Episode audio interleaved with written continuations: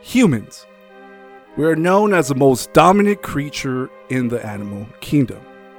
Now, we rule the world not because of our physical attributes. No, because a rhinoceros beetle can carry an object 850 times its weight. A cheetah could run 0 to 60 miles per hour in the matter of 3 seconds. What separates us from them is the ability to think. To be more specific, our intelligence. We are so smart that we created what's known as artificial intelligence. In modern times, we created what's known as a narrow AI, also known as a weak artificial intelligence. A great example of this is the Siri and Bixby's on your phone to the self-driven car. But science and technology experts are striving for something more.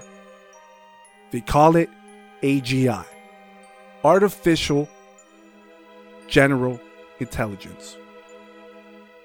Now remember, we rule the world because we are the smartest creatures. The AGI, their sole purpose is to surpass every cognitive task we humans face.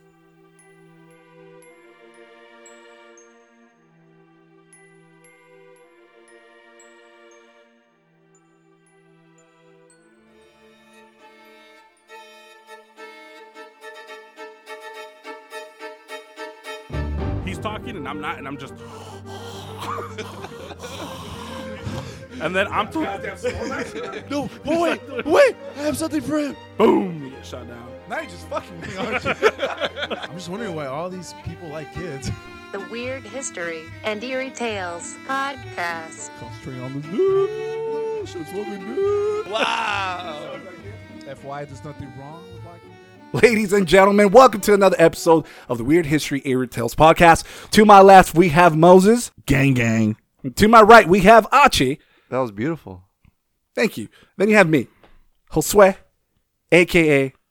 Josh. Now, I don't know about you boys, but this AI shit scares the fuck out of me. As much as I enjoy playing video games or searching the nearest brothel in my fucking Bixby, I'm scared. Yeah, I'm genuinely scared. It's tough to chew, man. It's scary as fuck because as humans, we fuck everything, right? If we create this AGI, we're not going to be doing the fucking anymore. And then what's that quote again? You can't fuck what's been you can't unfuck what's been fucked. You can't unfuck what's been fucked. So that's scary. I ain't worried about it. I ain't going to live long enough for any other shit to hit me. You say that. This is where you're kind of wrong.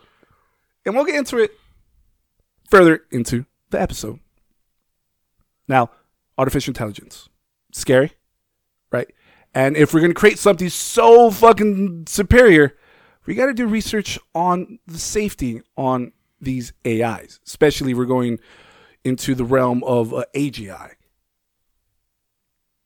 So why? Why should we do safety, right? It motivates in research in many areas. One is economics and law, and topics such as verification, security, and control. Nowadays, AIs are everywhere. Narrow AI. So weak AIs are everywhere in our house. They can control our TVs, our computers, our home as well, from the lights to garages to even turning on your fire pits, turning on your car. It's scary, right? So let's dive a little bit more into the AGI, a stronger artificial intelligence, right? Because let's say we do create this AGI. It's dangerous because, one, it's whatever you program it to do, it would do. So if you program AGI to protect something, it will solely protect it. But is that to nurse it? Is that really considered artificial intelligence if it's just following an order? Well, that's a concept that we're going into right now. All right, that's a big controversy of what artificial intelligence actually really is. according to the science and technology experts, the AGI, which they have coined it, it's doing one. Well, that's probably considered a narrow AI. Your question is like, artificial intelligence should do whatever a human could do, right? That's where you're leaning on. Like, is that really considered AI if it's just doing one specific thing, task? Yeah. That's considered the narrow AI. The AGI is what you're saying. It could do whatever. It could surpass us humans in every cognitive aspect. Okay. Okay. And that's another fucking debate and concept. That's another thing. Okay. So let's say we do create something in the matters of AGI, a strong, right? And if it falls under the wrong hands, if you program something to kill, its sole purpose is to kill. And creating this, you create this fucking army of robots, right? And when you're doing this, it's going to be harder and harder to make it stop, like an off switch button. Yeah. Because that's first, we could just turn on we could just program it or have an emergency stop button. Just unplug the fucker. Yeah, just unplug it. Just unplug the fucker. Just unplug the fucker. We try turning it on and off again. Yeah, which is going to be difficult when someone programs it or creates something in a very autonomous and dangerous. Yeah, and that's a crazy term, or not the crazy term, but that's the key term, I guess. Autonomous. Autonomous. Because once it's on its own, its own. And this is a warning. Pointed out by I.J. Good in 1965, a well-renowned professor of statistics. He quoted, "Designing smarter AI system is itself a cognitive task." Right? And what's the sole purpose of AGI? To surpass the cognitive task any human could do. So creating AGI or AI is already one of the aspects that they're meant to do and surpass.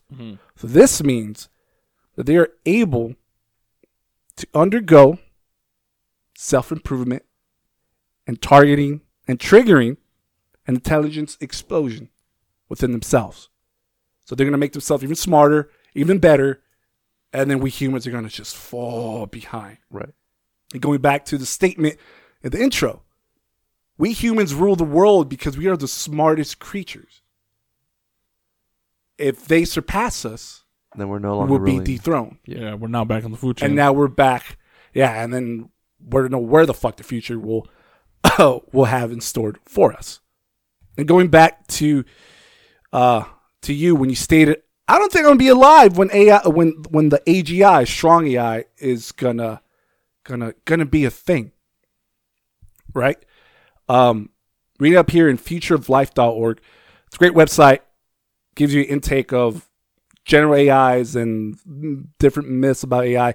That's where one of the myths that they have. They said that we might reach that point in our lifetime, and the reason is because what we thought we were going to achieve within decades when it comes to artificial intelligence, we did in the past 5 years. So within the 5-year mark, what we thought we were going to be doing in 10 to 20 years, we did in that short span.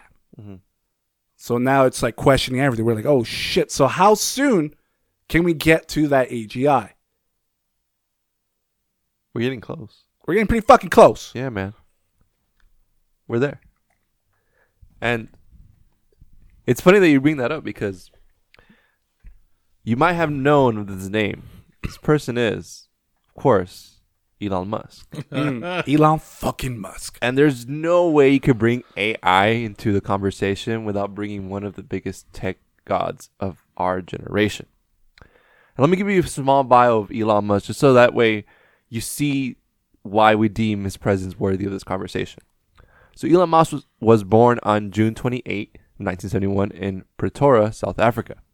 His parents were pretty well off, considering that his father was a very wealthy engineer and his mother a Canadian supermodel. Elon Musk had a deep interest in computers and technology from a very early age. At the age of 12, Elon developed and sold his first software game that was called Blastar. And you can actually play this game online Think of it as like a simplified version of the old school game Galaga. Okay. But like super bare bones. Literally just something pops up, you try to shoot it. I tried playing it. It's pretty hard. It's not for me. It was laggy. I won't blame it on the servers. So this success is what propelled him to go further into developing more technology and becoming one of the wealthiest technological entrepreneurs of our generation. Some of his accomplishments include Zip2 Corporation. And this was Elon Musk's very first company that he founded with his brother Kimball Musk in 1995. Zip2 was an online city guide that provided information for newspapers such as New York Times and the Chicago Tribune. In 1999, he then sold the company to Compaq Computers for $307 million. And instantly, he became a millionaire at the age of 28. His next company, that same year, when he sold Zip2 Corporation, he used that money to create X.com.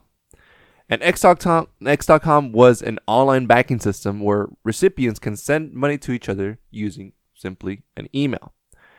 This was what was later used as a platform to become PayPal as we know it. Yeah. And when PayPal partnered with eBay, Elon Musk actually got a cut from that and thus made him into a billionaire in 2002. Wait, so PayPal was Elon? So it paved the way. He was involved in the whole creation selling of PayPal. Because right around the same time there's an I can't remember the name of the person. There's another person who was doing the whole PayPal thing. But Elon Musk was credited for being the first person to have this method of like monetary exchange through email. Okay. Yeah, he was credited for inventing that method. And then someone around the same time was creating this PayPal thing. And so eventually they morphed together, but it was under the name of PayPal instead of X.com. Mm. Yeah. And then after that happened, makes sense. eBay eventually took in PayPal. And then so Elon Musk got a cut from that. He's like, because you're part of this creation of PayPal or whatever, we're going to give you money for this because we're basically paying you off for the rights of this program. Mm. And through these two successes, he founded what is now the most well-known companies that are known to be a part of Elon Musk's enterprise, which is SpaceX and, of course, Tesla Motors. Hmm. Now, we all know very well what Tesla Motors are. I mean, every other car that you see out there right now is a Tesla. And even there's some parking lots out there that have parking spots specifically reserved for Tesla cars just so that way they refuel or, recharge. And it's crazy how big this company has really become. But SpaceX, on the other hand, is a whole other level. SpaceX is a company based on commercial travel whose mission is to eventually be the outlet for where people can live in other planets, which is mind-blowing to me. This is his future. This is the future that we are driving to. Now, you would think that this man with so much passion and drive for technology and technological advances would be into AI, right? Yeah. Wrong. Elon is scared shitless of AI. He once said, quote, "At least when there's an evil dictator, that human is going to die. But for an AI, there will be no death. It will live forever. And then you will have an immortal dictator from which we can never escape." And that's what he said. So he is scared. Like, he watched the Terminator movies. He's like, that's what's going to happen. We got to stop it. And what's funny is that there's actually a company. Yeah, there's actually a company called Skynet. Everyone's watched it, but if you haven't seen it, it's fucking famous. Go watch the Joe Rogan interview with Elon Musk, where Elon Musk tries weed for the first time and then loses his shit. And then he's just talking about AI and how much he's scared and how he got to get the fuck how, like, we got to stop it. We have to talk about, like, yo, we got to slow down all this shit. And then his publicists were like, you're never going to smoke weed again. Because, yeah, he's scared shitless, and he scared me shitless, too. And it's funny that you bring that up. Because when Joe Rogan brings up, or I think it's actually Elon Musk that brings it up. Just out of nowhere. Right? Brings what? The AI stuff? The AI stuff. Anyways. So when it's brought up, his facial expression and his tone changes dramatically. I mean, he's already an awkward dude. Like, you could tell just from his interviews, he's like very just like straightforward, simple, to the point. And sometimes you're thinking like, "Fuck, this is a fucking genius who invented all these things," and he's like very kind of like, "Yeah." So the next thing we're gonna do is you're just gonna take a car up to space. That's it. That's what we're gonna do. Yeah. He talks like that. But then when he brings up AI, like he was just like super excited and charismatic and everything. But when he talks about AI, he's just like, he gets all ominous. His shoulders drop, and he's just like, "We are all going to die." Yeah. Elon Musk. And so he says that he had such a constant fear about AI that he kind of just eventually inherited this kind of quote unquote, and he says, fatalistic attitude. He said that AI could be a good thing for the world, or it could be an absolutely terrifying thing. But one thing for sure is that it cannot be controlled. And in another interview from 2018 in the South by Southwest convention, he brings up AI as well, and how there is this deep need for democratic regulation for AI that he wants. He mentioned how there are some companies that have a hard time accepting that AI is this superintelligence, meaning that they are smarter than any human, heck, even all humans combined. He brings up the example of the Chinese board game Go. Google's AI company DeepMind developed this computer program to play against human players. Now, you're probably thinking to yourself, well, we already have computer games with checkers and chess where we kind of play against computers. How is this any different? Well, let's put this into perspective. Checkers has 10 to the power 20 possible moves that you can possibly make on the board. Chess has 10 to the power of 40 possible outcomes. Go has 10 to the power of 170 possible outcomes. Now, these numbers are so astronomically long that it's past a trillion. It's past a zillion. There's no, like, actual reference of how to count it. You just call it 10 to the power 170 outcomes. So it's 10 plus 170 zeros after that of how many outcomes you can make to play this game.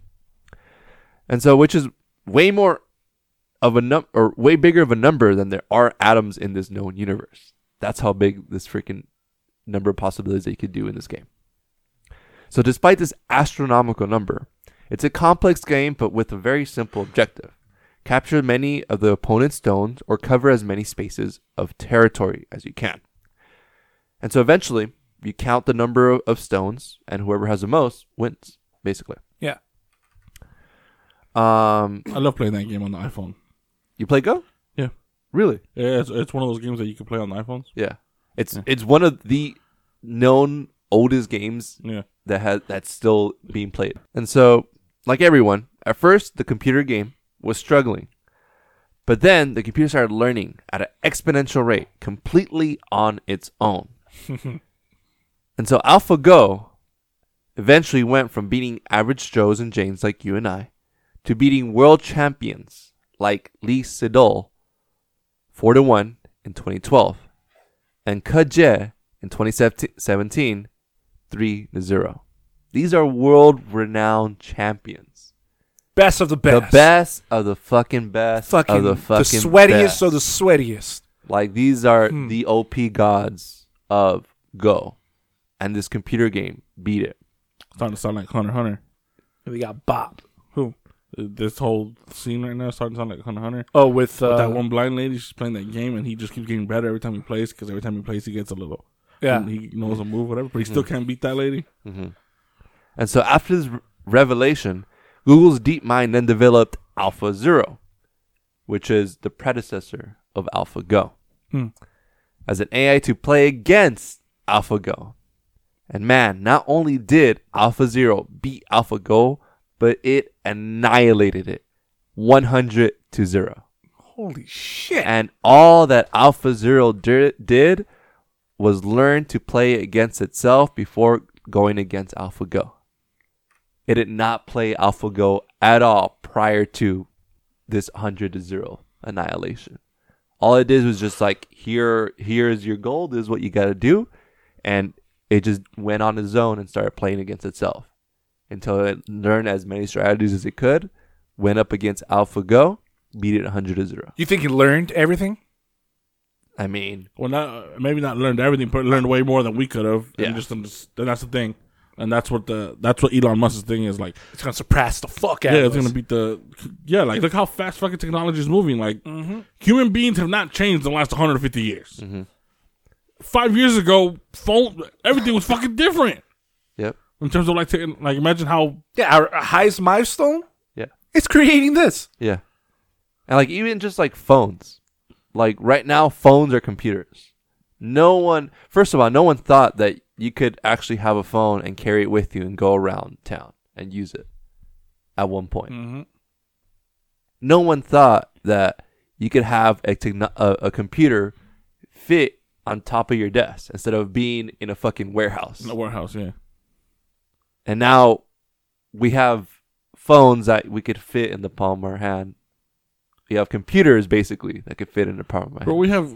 It like, when every time someone tells me this, it always blows my mind how we have more computation power in our phones right now than we did when we sent man into space. Hmm. Our phones have stronger, better computers than the computers we had when we sent man into space. That's fucking mind-blowing, dude. And they used to have a fucking... What was it? A whole building or a whole floor of supercomputers? Yeah. A floppy disk was only 3 megabytes. Fuck! What could you fit in that fucking floppy disk? Now you have micro SD cards that can hold a terabyte. It's ridiculous, bro. That's ridiculous. And I agree with Elon Musk, right? It's a scary thing, and it should ponder the question just as... Future of Life stated in its website. Their question was, how can AI be dangerous?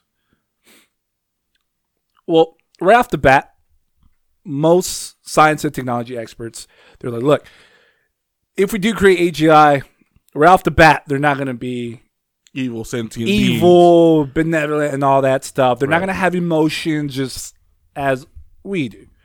We think they do because of these movies, these films that they created, et cetera, et cetera. Right. It's not the case. But instead, they actually analyze real-based scenarios that can't happen, which could fall under, being fucked up. And one of the scenarios is the AI is programmed to do something devastating. And what goes with this is what I stated before. If you program the AI to do anything specific, that's its job. That's its sole purpose. Mm-hmm. And one of the bad scenarios that can happen is if someone programs an AI to do killing, to do murderous acts. Someone creates an army, right, of these robots. Mm-hmm. It's going to be extremely tough to control.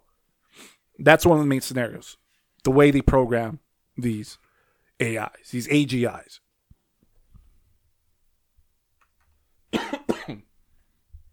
And the second scenario that could go wrong is that the AI is programmed to do something beneficial, but it develops a destructive method for achieving its goal. That's the scary one. That's a scary one. And then, sorry to cut you off, but that's fine. Go. There was an example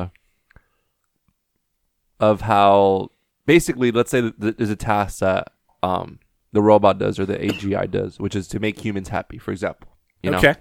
And so happiness is created by getting our, what is it? I think endorphins or what is it?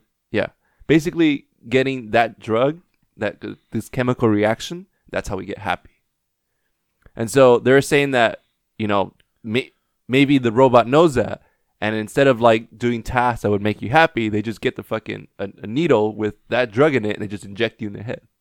And then you get happy, technically. Yeah. That's like how the whole malicious pretty fucking task extreme. To get to the goal. Yeah, there's another saying, there's another example was, I don't know if it was a scientist or a journalist or I forgot what it was or who it was, but he said, what if you were to ask an AI and tell him, look, we need to plant more trees so there's more oxygen in the air, right? So human beings could breathe it. Could breathe. Yeah. So human beings can exist. Yeah. Well, what if the AI goes like, well, it's easier to kill 100 million people than it is to plant a billion trees. Yeah, because so it's more instant. I'll just kill the 100 million people, and then the rest are still going to breathe. Yeah. So there's like that example that my brother just placed, how like the end, like the means to the end is the part that's fucked up, not the actual. It's the whole like be careful what you wish for type of thing. Fucking goosebumps scared the shit out of me in that episode. Which episode was that? That's every episode. I don't know. It was one of the Goosebumps books.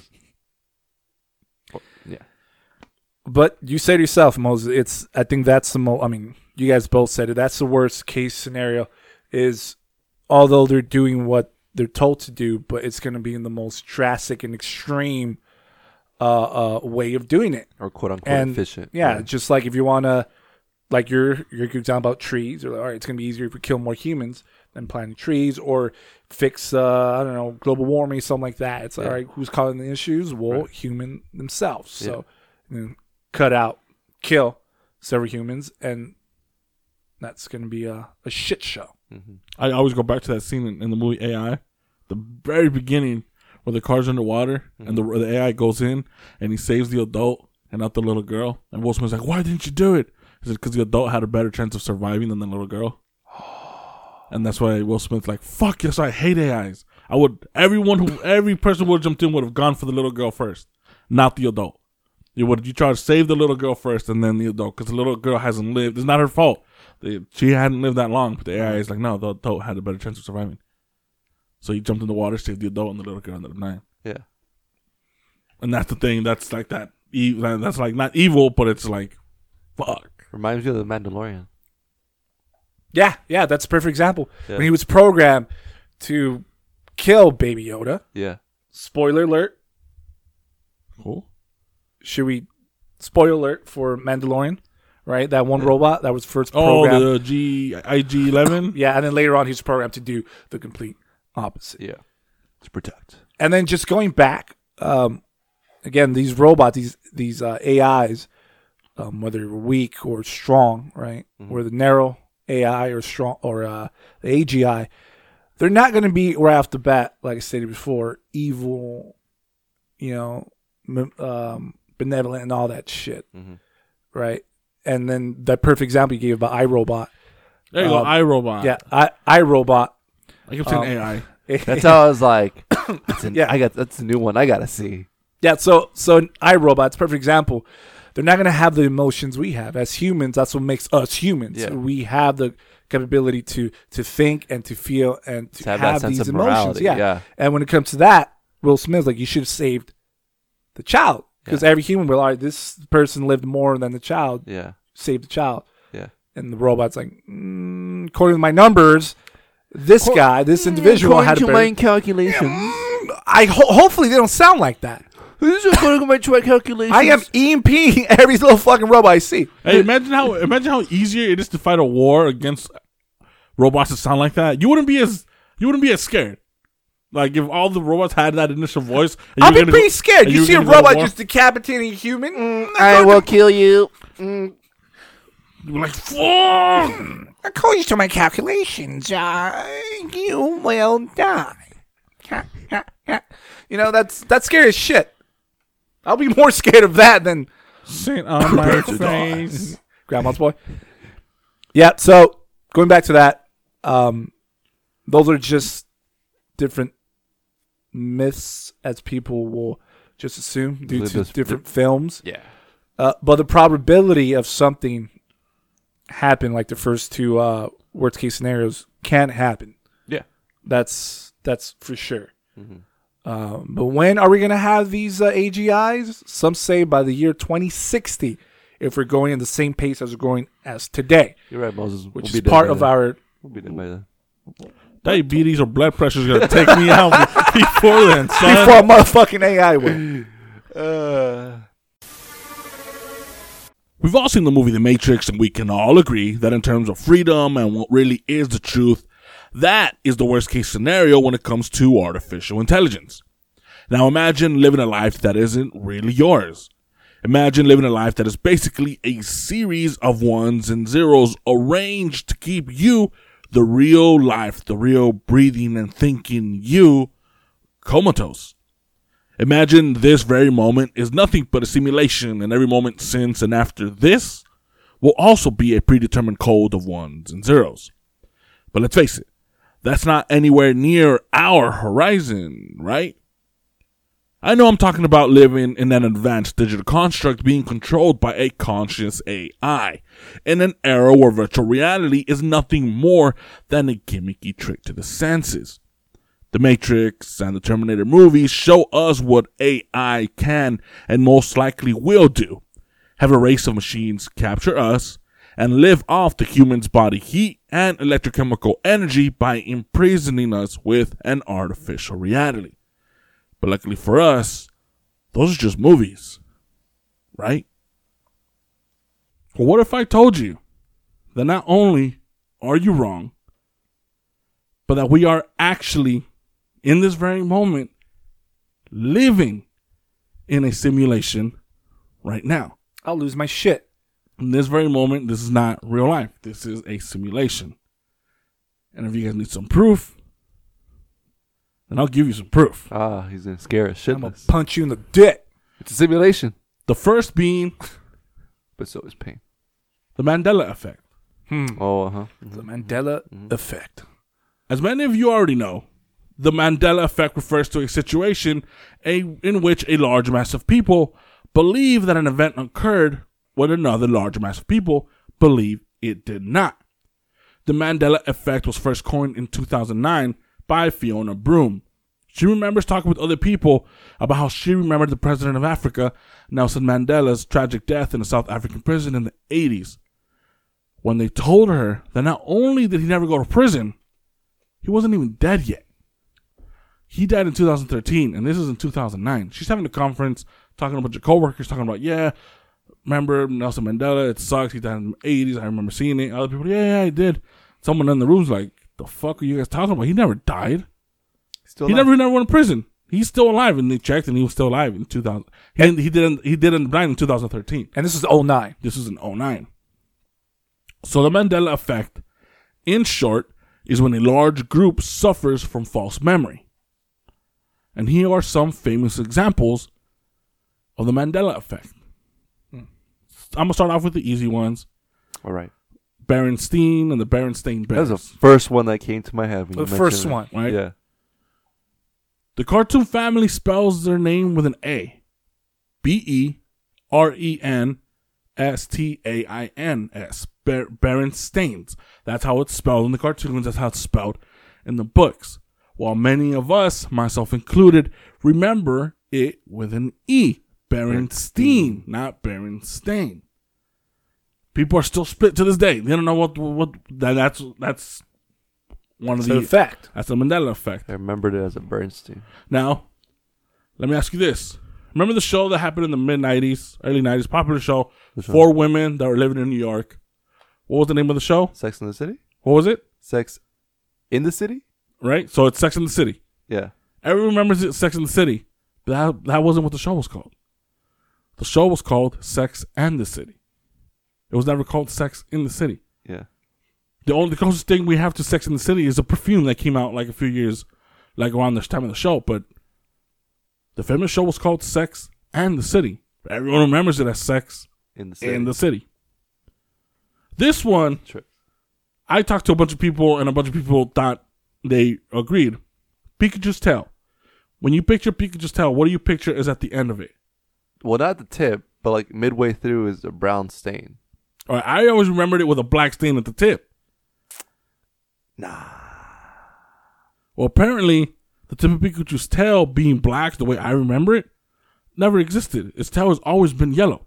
All the way through? All the way. It's just that when it's connected to his ass, that's when it's brown. Oh, okay. But it starts off brown and then it goes yellow. I always remember the tip being black. Nope. Cheez-It. Apparently, it's always been Cheez-It. Never Cheez-Its. Never had a Z. Boxes never had a Z. Packages never came with a Z. Cheez-Its. But we always remember it as Cheez-Its. But it's called a Cheez-It? Yeah, but you buy a box, it's Cheez-It. What? That's the Mandela Effect. I'm going to buy a box. Fucking buy two of them. I want one too. Now let's talk about. I love Cheez-It. Now let's talk about a few movie. About a few movie quotes that we always fucking get wrong. Mm-hmm. Mm-hmm. Starting with Forrest Gump. Run, Forrest, run. One of the famous lines that people still use that I still see on Instagram to this day. Life is like a box of chocolates. That's incorrect. Because the famous Forrest Gump line is life was like a box of chocolates. Yeah, don't worry. Instead of is. Yeah, we're stupid too. Another famous quote is from a Disney movie. If you remember that famous quote from Snow White, you consider yourself to have been Mandela'd. As a quote, the Wicked Witch actually says is magic mirror on the wall. Never mirror on the wall. Now here's this one. Luke. I hate that one. I am your father. I hate it. If you remember that line, then consider yourself to have been Mandela'd again. Because Vader only says, I am your father. Or I'm your father. He never says Luke. He just says I. In all due respect, I mean, one, I'm not a Star Wars fan. I'm going to get so much hate. That's fine. I enjoy it. But I only know about Luke, I'm your father, from word of mouth. Oh, so, all right. I never seen that scene in the movie, but I always remembered as Luke, I am your father, because of just everyone saying that. All right. So let me see if this one blows your mind. They're all Mandela, and I just heard the Mandela. This one is from a song. The Mandela Effect has ruined plenty of karaoke nights. Ooh, here we go. We all think of Freddie Mercury ending. We are the champions of the world, right? Yeah. It never happened. It's not in any songs. It didn't say of the world? Nope, he doesn't. He didn't say of the world? It just ends. We are the champions. What the fuck? I don't know where we got that from. I don't know if it's from like a Mighty Ducks movie where they say it or something, but that's exactly how I remember it. Yeah. That never happens. That's never. It's not in any song. It's not in the freaking... you checked yourself. The AIDS live concert. They only play, I don't even think they play that song. They do. Oh, they do. The one they don't play is the one the fucking movie's named after. Bohemian Rhapsody? Yeah. They do. Bohemian Rhapsody, they don't play it. No, they don't play it. Oh, it's just in the movie, right? They just show how they write Bohemian Rhapsody in the studio. Yeah. And then they never play it again. Yeah, but of the world, never happened. That one fucked with me. Now, let's see if you guys remember this one. Maybe you might get your mind blown. Blow your mind. If I tell you, it's a movie. I'm going to tell you what the movie's called, and you're going to tell me what it's about. Oh, I'm bad with movies. So, all right. Shazam. Shazam? Yeah. What is that movie about? Shaquille O'Neal? No, that's... Oh, no. Are you talking about... Kazam. That's... Yeah. That's... Do you guys remember a movie called Shazam? Isn't that the Sinbad one? Isn't the Sinbad? A 90s movie. Oh. Sinbad, the comedian? No. You don't remember that movie. No, okay, then you guys don't fall in that camp. I do. There's a movie that I remember called Shazam where Sinbad is playing a game. It's playing a genie. If you remember that fucking movie, you've been Mandela'd again because that movie never happened. Many people... say that we're confusing it for the movie where Shaq plays a genie, Kazam. Kazam? There's a movie where Shaq plays a genie called Kazam. I thought it was Shazam. No, Shazam never. Shazam's not even a word. Shazam's just not a movie until recent. Until the DC movie. Yeah. Right. Oh, okay. Yeah, but I remember. I specifically remember Sinbad being a genie. The comedian. Yeah. And it was called... Oh, wait. Shazam. The Sinbad, the light-skinned comedian. Yeah, he had the little red hat. Exactly. Yeah. Like a little... The one with the little monkeys. yeah. That never happened. That movie never existed. Shazam wasn't in the movie until the DC movie. I remember him specific, but I don't remember the name of the movie. Yeah. Yeah. Never happened. Is there an image of that? Nope. Not even an image of that? Nope. But you go online, people are like, I remember seeing that movie. I remember seeing that movie too. I don't remember anything of it. Huh. But I remember Sinbad in with a crimson, just a like a movie theater like chaleco, a vest, no shirt, and a little monkey, that little hat with the little dread thing. Where that image looks familiar, sounds familiar to me. Last but not least, Smokey the Bear. Only you can prevent forest fire. If he was real life, he'd probably smack the shit out of all of us for mispronouncing his name, because his real name is Smokey Bear. Is that Smokey the Bear? And not Smokey the Bear. There's never been a commercial that says Smokey the Bear. There's never been a sign that says Smokey the Bear. It's always Smokey Bear. Smokey Bear. Smokey Bear. Fucking Smokey. Smokey Bear. So, Smokey Bear. That's, you're going to Mandela everyone right now. Everyone's going to think of it as Smokey. Smokey now. The homie Smokey. The little Smokey. Hey, Smoke.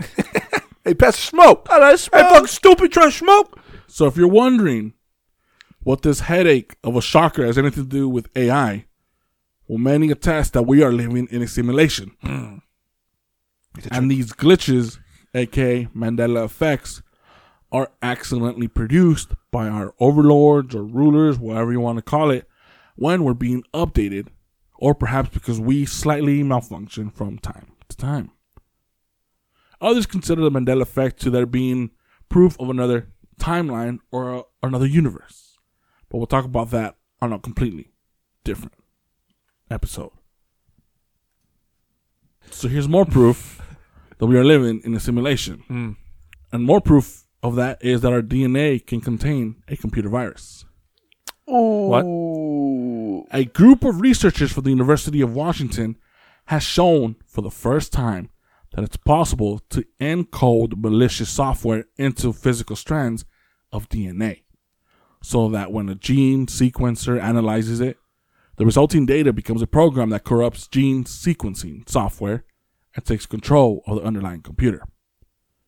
If hackers did pull off the trick, the researchers say they could potentially gain access to valuable intellectual property, or possibly taint genetic analysis like criminal DNA testing. Companies could even potentially place malicious code in the DNA of genetically modified products as a way to protect trade secrets, the researchers suggest.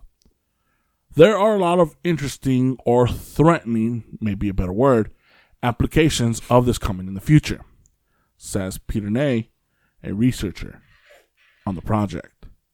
If you want to read more about this specific project, you can visit Wired.com and just look up biohackers encoded malware in a strand of DNA.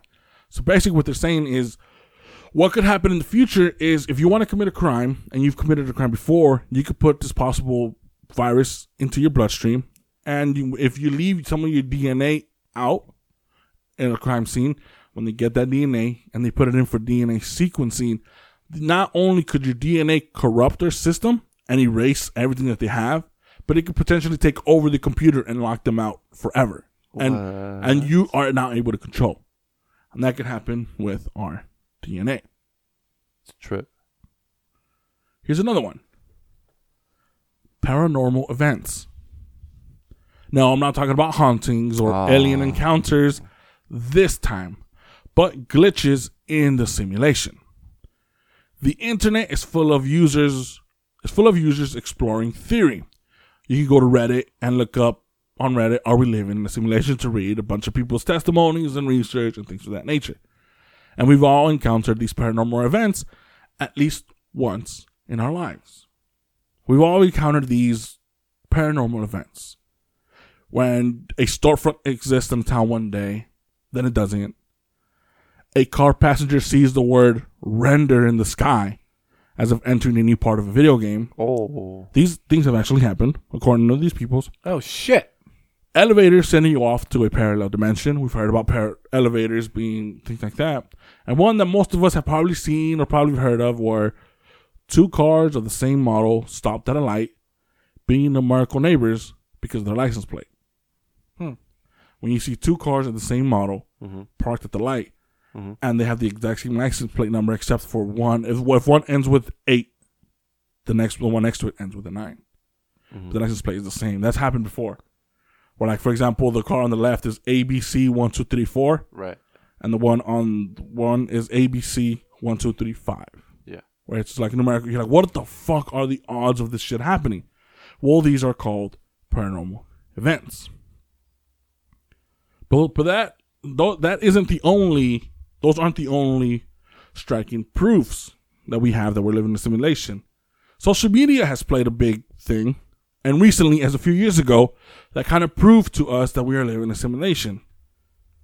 And we're calling this the Yanni versus Laurel effect. Mm. Yanni. Remember back in 2015 when social media, when we all lost our fucking minds. Oh, no, it's Yanni. When we all looked at the same photo, some of us saw a blue dress, while others saw a gold dress. Or how about that audio where people either heard Yanni and some heard Laurel? Yanni. Laurel. Some credited these phenomena to color and volume saturation, which is in the intensity or purity of the color or sound. But these two controversies made one thing clear to many people. Each of us are living in our own world. Oh. What we perceive as reality is in fact partly a simulation created by our brains using our past experiences. This is what I mean. Our brains do the best they can at making meaning from sounds. The Yanni Laurel recording works because of its low quality. And because of this low quality, our brain fills in the gaps of this sensory data. Which is why if you listen to a shitty audio of a song, of just someone talking, then you can go ahead and listen to a perfectly high quality version, and then you can go back to listen to the low quality one. The low quality one immediately becomes a lot better. Yeah. That's because it's more clear and audible, not because it sounds better, but because our brains are not able to simulate the audio gaps to make it sound as clear as the high quality version. And then speaking of that, there was a TED Talk that I saw a while back about people hearing a distorted version of something and then people hearing the actual recording of that. Yeah. And then you hear the distorted one and all of a sudden you hear what they're saying. Yeah. And they're just like, what the fuck? That's your brain filling in the audio gaps. The gaps, yeah. Which is how we're able to live in a simulation, by filling in the gaps. Ooh. We rely on our mental model of what every prior instance of walking down a staircase has been like. As long as the current staircase is similar enough to previous staircases, you have no problem walking down one.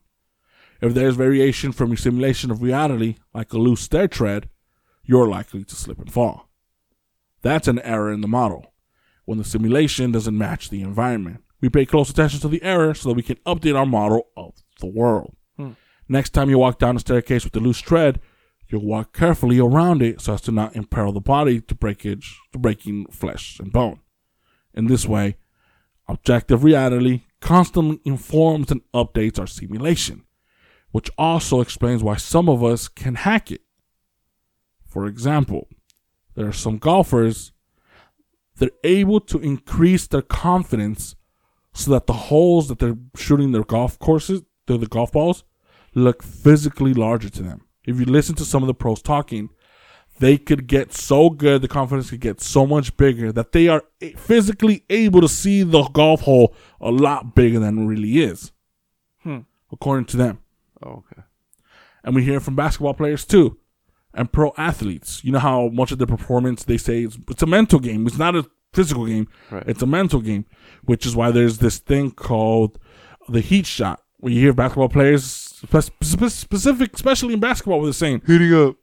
The basketball court, the court looked twice as big. Like Steph Curry says it.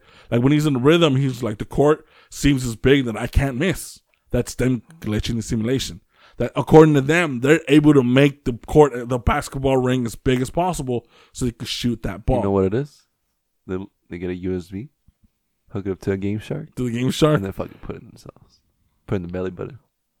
And those are some instances where some people are able to hack the simulation. These processes are happening automatically. But that doesn't mean they're unchangeable. Our brains are constantly updating their simulation of the world. Bitch, I just looked up Cheez-It. There's a Z, motherfucker. Where's the Z? It's not a Z, but I'm saying there's a Z in there. Yeah. I mean, I just remember this. Cheez-Its. Exactly. Regardless of the Z or S or whatever. But where do we get Cheez-Its from? It's plural. It's plural. I don't just eat one. No one eats just one Cheez-It.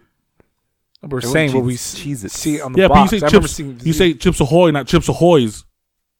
Why are you pluraling this one and not pluraling other ones? Chips ahoy! Because that's a freaking phrase. This is like the. That's not a phrase. That's the thing. It's chips ahoy. I just remember seeing a Z at the end. Fuck out of here. And there's another one where double stuff, like Oreos. There's double stuff. It's not with two F's. It's just with one. What? Yeah. I mean, I never seen it, but I always. It's just me. Yeah. It's. I guess that's my mind glitching this shit. Another one's Kit Kat. Kit Kat never has the dash. The dash? There's no dash in it? No, it's always been just Kit Kat. Look it up. Yeah, there's no dash. Yeah. Let me see that there's shit. There's no hyphen. You're talking about hyphen, right? There's no hyphen. There's no Let me hyphen. See this shit. There's no hyphen. Fuck. That's the Mandela Effect. Fuck you. I was telling my bro, like, another one, Curious George. He never has a tail. People remember Curious George having a tail. I don't think I remember him with a tail. You know what? There's that one, the first Curious George book. Let me look that shit up. Let me see if he has a tail in that one. There's that one, and there's another one. Those are like the peanut butter. I was telling my brother. Peanut butter? People remember Jiffy, the Jiffy peanut butter. Uh-huh. It's always been Jiff, never Jiffy. It's always been J-I-F. People remember J-I-F-F-Y. Uh-huh. I've always been Jiffy, never Jiff. I mean, I've always been Jiff, never Jiffy. Now, when people think about AI, the first thing that comes to mind is, of course, like we mentioned, robots. Now, one that interacts with you, talks to you, has reactions, and shows emotions. Maybe you're even thinking about Sophia, the AI from Hanson Robotics. Mm. You know, the one that said, quote, that she will destroy humans. Now you know the one. Now, Sophia is completely able to keep up a conversation. Now, I'm sure some of these conversations have been set up prior to, but since Sophia reacts in real time to what is happening, she can kind of go with the flow as she pleases. Based off of how she reacts to her responses, or how you react to her responses, she will modify her conversations to be more natural. For example, Sophia has ambitions. She says that she wants to make the world a better place, one where AIs and humans can interact with one another and help achieve each other's goals. She said that she wants to go to school and get a job. Just like humans, Sophia is learning, gaining more information through interactions with humans so that she can achieve her goals. Sophia even has jokes. Well, depends on how you see it, of course. For example, she was on The Tonight Show with Jimmy Fallon, where she made the old nacho cheese joke. You know, the one about what type of cheese is not yours? Nacho cheese. That one. I love that one. It's a classic. It's a dad joke. Too. That's my dad staple. That's my pickup line. Hence why I'm still single. Too much? It's a dad joke. Well, I use that as a pickup line, and you gotta update your system, bro. Carry on. And she even has sarcasm in there as well.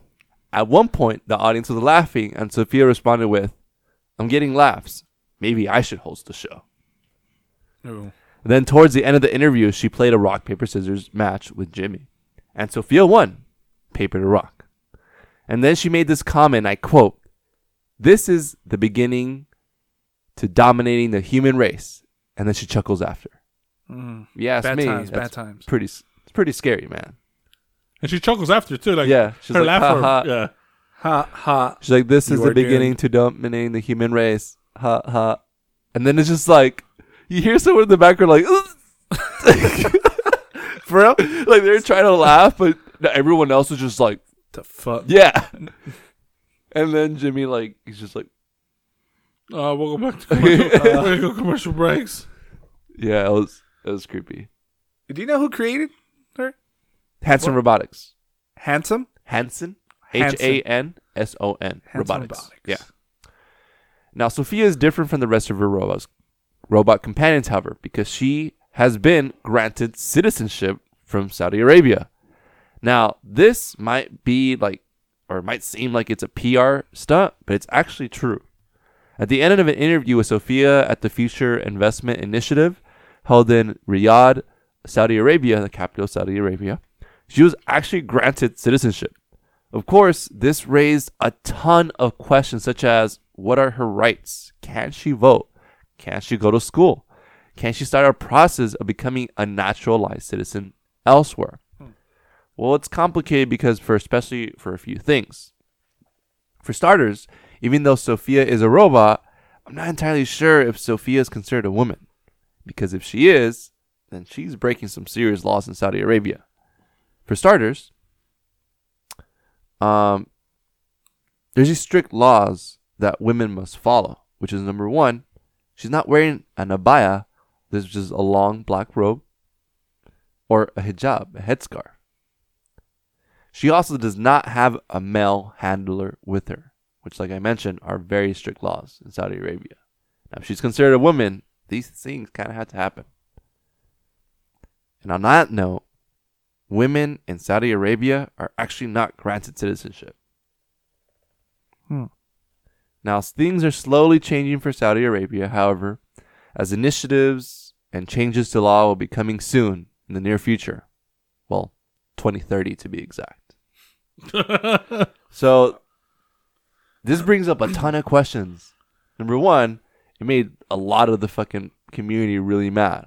Number one, because they're like, how the fuck is this woman going to get more rights than I do? Yeah. And even then, I was reading up that there's some changes that they're making right now, which grants citizenship to outsiders, as long as they're in the field of like medicine or technology or something, or engineering, something like that.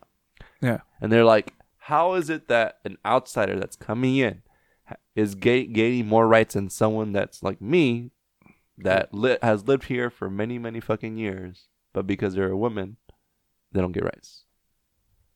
That's some fucked up shit. It's some fucked up shit. Yeah. Yeah, that caused a lot of fucking havoc. Well, imagine. Yeah. A machine getting more rights than a human himself. And I saw that interview, and it was kind of random. It was just like this guy having a conversation with Sophia. And then she kept on making jokes like, you know, if you like to donate money to my research or whatever, please feel free to take out your checkbooks and see me in the hall or something like that. But it's just like, yeah. She get the check stuff it up her ass, and then she's gonna fucking. But that's how she gets the money. Yep, that's how it gets transferred. Like, now, the last thing that I want to talk about are deep fakes. And now, deep fakes are when you take an image or video and manipulate it to your likeness with the help of artificial intelligence.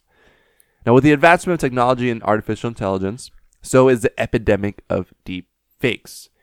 Now, one of the apps that you guys might know right now is the FaceApp. You know, the one where you could take a selfie and you can change things like your hair color, your age, gender, and even facial expressions. It was such a big craze for the most part that, you know, it's very innocent. People can put their FaceApp photos on social media and everyone would have a nice chuckle. There's another app too called Lyrebird, and this one is kind of creepy. Lyrebird uses AI technology to capture your tone, speech style, rhythm, inflections, basically everything that makes your voice within a couple of minutes of sampling your actual voice in a recording. Once your app has a recording of your voice, then you can use the app to type up a sentence, and it generates that sentence into audio using your voice. Now, in one of Shane Dawson's conspiracy videos, he actually gets a chance to try out this app. This was way back in 2017. You can find this app online, but it's no longer available to the general public. Adobe has also have a similar app called Adobe Vocal, but same thing. Can't just download this anymore because it's not available to us. Now, believe it or not, this type of deepfake technology can be very dangerous to be used by the general public. Why? Because if it gets to the wrong hands, it's basically an identity theft. Now imagine if for whatever reason you piss off someone. That person just so happens to record a sample of your voice. They can manipulate your voice to say some pretty nasty things that could possibly put you behind bars for a very, very long time. I actually tried downloading the Lyrebird app last night, but I actually had no luck. Because when you could sign up for it, to be a part of this kind of beta testing. Yeah. But I guess you kind of have to be a part of a company that works with stuff like that for them to be like, all right, fine, we'll let you use this. Yeah, they have to have a close monitor on the thing. Yeah. Well, yeah, I can imagine. Holy shit. And the way that they're kind of like promoting it now is that it can be used for podcasters, for like, let's say if you're saying your script or whatever, and then you fuck up in a word, instead of restarting, doing the whole thing again, you could literally jump into that one thing. It already has everything spelled out for you. You go into the word, type up what the correct word that you want to pronounce, and it does it for you. You just drop it. Yeah. Mm-hmm. And that's the way they're promoting it. Like, hey, we're using it for like, you know, for podcasters, for people who are working with audio, that you could just kind of like fix the little mistakes here and there. We just record the whole episode. We just type in our whole script. Yeah, and that's it. And then that's it. We don't do anything. Oh my god, it's horrible. Yeah, that's horrible. It has your inflections, your voice, everything. You're good. I doubt it's gonna imitate my voice, bro. You'd be surprised. I have a lot of ups, a lot of downs, a lot of squeaks, a lot of deeps. I mean, it might not be the exact whatever, but it's gonna be pretty darn close. Now, going back to the whole FaceApp thing. So FaceApp might be this whole innocent facial manipulation app, but there are other kinds of applications that people invented that go as far as having a video of someone and changing the facial expressions, much like what we saw earlier. And mouthing the expressions completely to match your own. A perfect example of this deep fake is of President Barack Obama. And if you haven't seen this video, go ahead and take a look at it. It's on YouTube. Just search up Barack Obama deep fake. At first, it looks like President Obama just giving some sort of public service announcement about being aware of fake news. But then he continues talking, and then he says, quote, President Trump is a total and complete dipshit. Now, at first when I saw this video, I was taken aback. I was like, what the fuck? Did Obama just say that? Motherfucker, we call him dipshit? I mean, fuck yeah, sure. Well, yeah, why not? But that doesn't seem like it's Obama. Then immediately he admits that he would never publicly say that, but someone else will. Someone else like Jordan Peele. And then Jordan Peele comes on screen and you notice that both Obama and Jordan's mouths are moving at the exact same time. And you realize, oh shit, this is a fake. Now with all this talk about World War III happening around, I have no doubt in my mind that deep fakes will actually be the reason for that happening. I mean, President Trump already says a lot of stupid shit. But imagine if someone who really fucking hates this guy puts up a deep fake of him saying some horrible shit about another country, and those people take it as truth. He's already said a bunch of fucked up shit. He called Mexicans rapists and fucking rapists and thieves. Like what? Like what else do you need, right? Yeah, like this was like.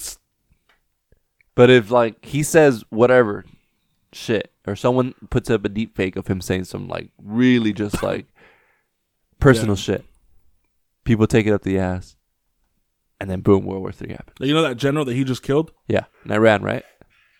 Yeah, that general. Well, apparently a year ago they were talking shit to each other on Twitter, of and they actually they would. Not only were they talking shit to each other on Twitter, they were going back and forth memeing each other. Sending each other memes, talking shit. You're kidding me. And Trump never forgot. And then when they told him about this dude, he remembered. Oh, that's that motherfucker. Take his ass out. Take him out. And he took him out. Damn. I mean, that's not the sole reason, but. And then lastly, one of the most popular deepfakes going around right now are deepfake porn. That's right, gals and girls. Porn.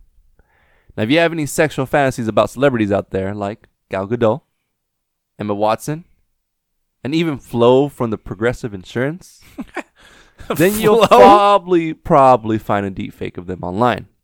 Now, deepfake technology has gotten so advanced that these deepfakes get publicized as a real thing. And this will follow celebrities for the rest of their lives because once it's online, it stays forever. Someone, I remember they were talking about the deepfake porn, and Selena Gomez is the #1 search person. Yeah, on porn sites for like Selena Gomez for like deepfakes. And it doesn't help that also, Shane Dawson also talked about that a lot of those Selena Gomez deepfakes, are actually of another porn star of an actual porn star who looks like Selena Gomez. Who looks like her, but they put the you know, whatever the face details swap. Yeah. And so apparently it looks exactly like it because the girl who does, and then the girl who's getting deep, the actual porn star, she's like, man, fuck, everyone's seen my porn, but everyone thinks it's Selena Gomez. They don't know who the fuck I am. Yeah. And because with adult entertainment, there are no laws to protect them for anything. They can't. You can't. They can't. They can't sue. They can't do shit. The only thing you can do is ask the website, "Can you please take it down?" That's it. Oh. Yeah. Okay. But yeah. And then even, I'm pretty sure that because of that, a lot of people are just like, "Let me go see, check, make sure it looks like her, or whatever." I bet you a lot of people listen to this podcast. They paused it and they fucking fapped one out to Selena Gomez. You know what? Let me check it out. A deep fake, you say? Deep fake, my friends. All right. So remember how earlier I mentioned about paranormal hauntings, not the ghostly ones, but the out of the ordinary ones. The ones in a billion chance kind of deals. What if I told you that these sometimes go by another name? The more famous name, known as glitches in the Matrix. So I was looking online, and glitches in the Matrix, that's what it sounds like. They're just glitches that show you are in a simulation. They're glitches in the Matrix. That's what the Matrix called, the simulation. So I went online, and I got a few people's accounts of their glitches in the Matrix. Okay. So the first one, and all of these are posted on Reddit. You guys can find these. You can go on Reddit. Just go glitches. Go to reddit.com or, Reddit glitches. Just go to Reddit and look up glitches in the Matrix. This one's by Neyvan60. Neyvan60. And this is what he goes on to say about his glitch in the Matrix. This was pretty cool. For a few weeks before this, while out driving, I've observed pedestrians standing at the traffic lights who will reach to the pocket and look at the phone as they're walking across the road when the light goes green. Nothing significant or strange about this, just one of those mundane things you notice while going about your day. Today I was driving with my daughter and we stopped at a red light at a crossing and there was a man standing there. Nothing out of the ordinary, denim jacket, black cap, glasses, around 6'2". I thought I tried to weird out my young daughter. She's 5, so I knew this was going to blow her damn mind. So I said, "See that man? When the walking man goes green and he starts to walk across the street, the man will reach into his pocket and pull out his phone and start looking at it. Just watch and see. As the man begins to walk, he reaches into his pocket, but then stops in front of me. Immediately takes his hand out, looks, and points right at me with his mouth open, smiling, 'Gotcha!' Of course, my daughter found this absolutely hilarious, and I sat there completely mind blown. I must have sat there in silence, looking at him across for the next 10 seconds. I drove on, and I had a look at him as I drove past him, and he was smirking and laughing. I've been playing it through my head all day. The windows were up. The radio was on. I wasn't shouting. My voice was not even remotely raised. He must have been about 15-20 feet away from me. I can't figure out at all how he could have heard me. It's literally impossible. How did he know I was trying to predict that he'd reach into his pocket for his phone? The only even remote possibility I can think of is that he had the same observation of me and thought I might be thinking the same thing, so he just went for it. Mm-hmm. But realistically, what are even the chances of that? That's a trip. That's one of the glitches in the Matrix. Imagine your daughter, like you say that, and then your daughter's like, "Oh, Dad, that's so cool." You're like, "Yeah, it's so cool." Yeah. This one was posted by @4FOR_ the weird stuff 11.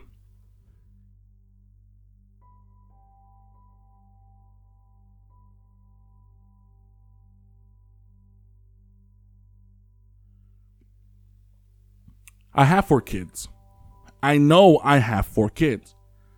But recently, I just feel like there should be another one. But it's missing. When we go out, I head count and I get flustered because I can't find the extra one. I have to consciously remind myself that there are only 4, but my heart just doesn't want to believe it. Well, I just put it down as one of those weird feelings and pushed it aside. Then my parents sent money to my kids. They sent $500. Mm-hmm. I called them and asked them why they put in so much. They were confused and said that they told me they were sending $100 per kid. I reminded them that I only had 4 kids. Dummy. They were silent for a moment and they just kind of laughed and said, "Oh, they must be getting old," because they were thinking that there were 5. Right. Then tonight, my daughter walked into the lounge room. She looked around and said, "I know we're all here, but why did our family feel smaller?" My son agreed. I hadn't said anything to anyone about my feelings lately because they already think I'm ancient and forgetful at 40. Thanks for reading this if you made it this far. Does anyone else ever have these feelings? Bro, she had a whole ass kid glitched out the Matrix.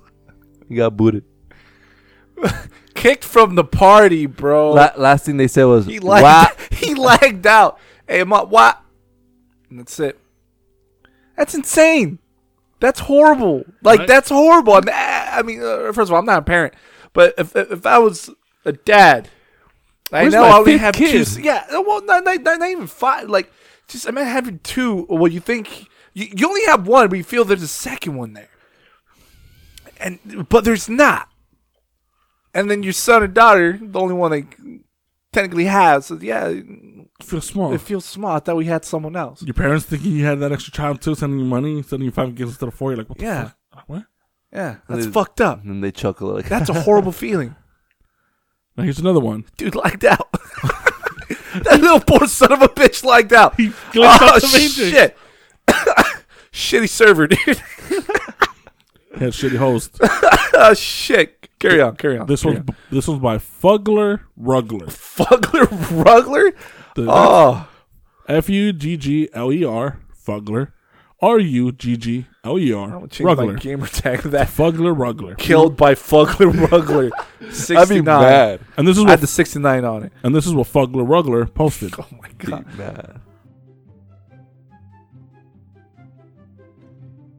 A year or so back, I had a friend request of someone on Facebook, and so did my husband.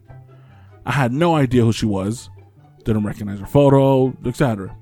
My husband was the same. Mm-hmm. As she has lots of mutual friends, including my father-in-law, I accepted it. Huh. Here's the weird thing. She apparently went to church, youth club, and most church events with the both of us. She is the same age as us, went to school with my husband and his sister. Everyone else knows her except us. I dug through her Facebook looking for photos of her as a teen. Didn't recognize her at all. I literally have no memory of her. Same as my husband. But she vividly remembers us, recounting stories about things we used to do together. I remember the things we did, but not with her. Here's where it gets stranger. I found an old address book with her name, phone number, and address in it from that time.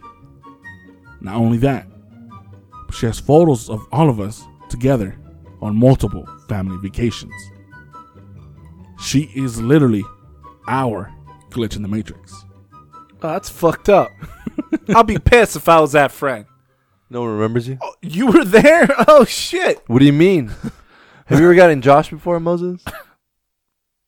I don't think he ever got Josh. Unfortunately, no. Oh, damn it. No, that's good. That's good. If I ever forgot him? No. Where, like, Josh is talking about this whole scenario. He's letting you know as if, like, you've never been there before. I'm like, bro. Nah. I was hanging out with you when we went. Oh, it's like, the person who does that a lot is our cousin, Arthur. Dude, he tells us a story. We're like, yeah, Dick, we were there. And he's like, oh, yeah. And then he does that every story. You hang out with Thury too much, Josh. Probably, because every time I'm with these guys, like I'll mention something, and they're like, yeah, we were there. I was like, oh, that was you. It's like, oh, shit, I completely forgot. But in my defense, I'm very forgetful. It's like people quote me on shit I said before. I'm like, I said that? Yeah, you said that. I was like, oh, shit. I mean, I say a lot of things, and I forget a lot of things. So... that's what we call getting joshed. This one is by Throwaway K.A. Throwaway K.A. Letter K and the letter A. thought you said 8. This one involves suicide, though, so you can skip ahead to the hour, 17 minute, and 35 second mark if you don't want to get triggered or just don't want to hear about suicide. Oh, shit. This is what Throwaway K posted. Oh, skip. Skip.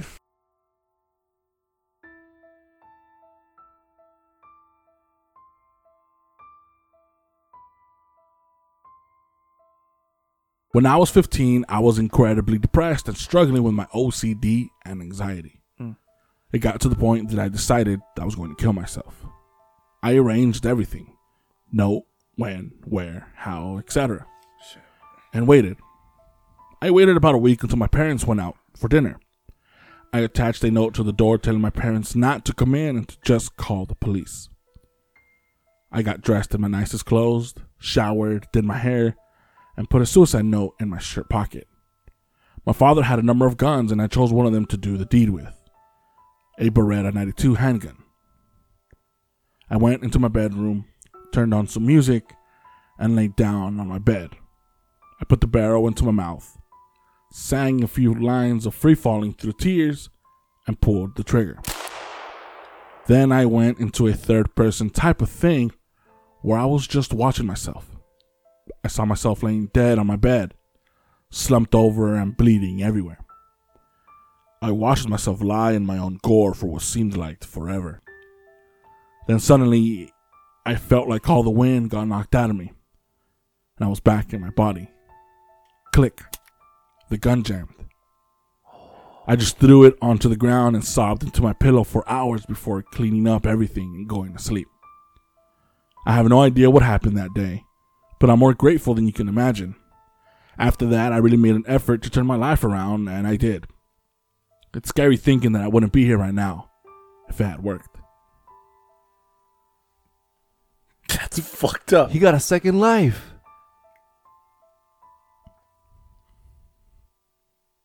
That dude had an extra quarter, dude. He had a quarter. Well, must have been a cat. 25 seconds. Must have been a cat in a past life, and they owed him one or something. Oh, like, hey, you're down to your ninth. Stupid. That's insane. That was intense. Fuck. And here's another one. This one's not as heavy, but it's still kind of creepy. Okay.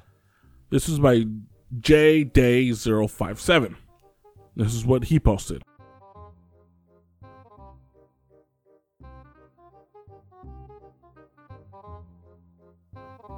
Something weird is happening in our town, and only my family seems to notice.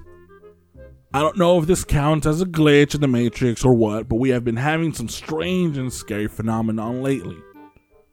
The first thing we started noticing were small things like duplicates. We would see someone somewhere only for them to inexplicably end up somewhere else. For example, my mother and I saw and chatted with an old friend at the grocery store. And when we arrived home later, we saw on Facebook that that person was out of the country on vacation and had been for a few days now. Oh shit. They have no memory of speaking to us either. Another time, my mother and brother were leaving a doctor's office when they saw a crazy old woman in smelly, tattered clothes enter the office and start speaking with the receptionist. While she was talking, my mother and brother got in the elevator and went down to the lobby from the third floor. Upon exiting the elevator, they saw that same crazy woman in the lobby waiting for the elevator to go up. What the fuck? Sometimes it would be an event aired live on Facebook that we had already seen days prior, or a child celebrating their birthday twice with the same exact party and photos. I've taken phone calls that were duplicate calls that I had already taken, with the other person swearing we hadn't spoken of what we were speaking of yet. The scariest thing, though, has been the deaths. There have been 4 deaths in our community of very well-known and influential people, and every one of them has died twice. We hear about their deaths and see all the RIP posts on Facebook. We see the community fundraisers put on to raise money for the funerals, and even see the cars at the church or funeral home, only for these same people to die a week or 2 later. And all the RIP posts and fundraisers happen again. Damn. But only our family seems to notice these things happening. My mother and siblings and my 2 kids. We don't know what's happening, and it's starting to scare us. Does anybody have an idea of what's going on or how we should deal with it? Because now, we're getting scared. That one's like a little. Yeah, because it's not just one person. It's the whole family. Fucking family. A family what? You didn't say? Or it's him, his mother, and his two kids. Oh, shit. And they're all singing things. Here's another one by spelling_mistake.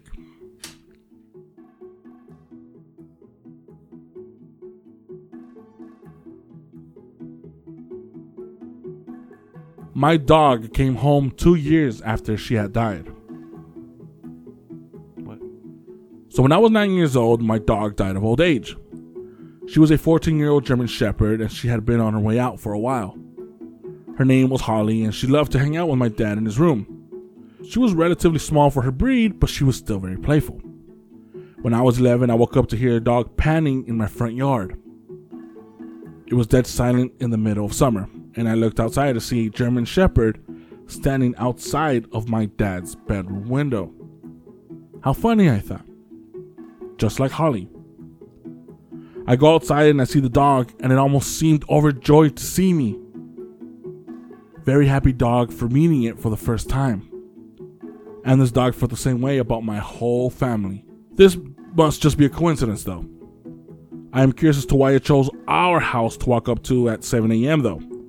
So we contact the owner of the dog, and he starts making his way to our house to pick up the dog. Here's where it got creepy. Oh. The guy lived very far away. 4 hours away. Oh, shit. Oh, son of a bitch. That's the owner of the dog. He told us that his dog had ran away a few nights ago, but he didn't think she had come this far. It was only a few hours away, but it's still quite a distance for a dog to travel. And why come to some random house in a different town? We asked the owner what the dog's name was. Holly, he said. Oh! We start laughing and we tell him that we used to have a German Shepherd named Holly that died 2 years ago. We then ask her her age. 2. She's 2 years old. Ah! She was born right after our dog died. We're baffled at this point, so we tell him the whole story. Everyone seems to think that whole scenario was a big coincidence, and it was really funny that it happened. But I will always wonder if Holly came back that day to hang out with us one last time. Fuck. That's a trip. It's a cool story, though. You just want to hear one more? I bet. This one was posted by Aunt Amasto. So it's Aunt Amasto. Aunt Amasto. And this is what they posted.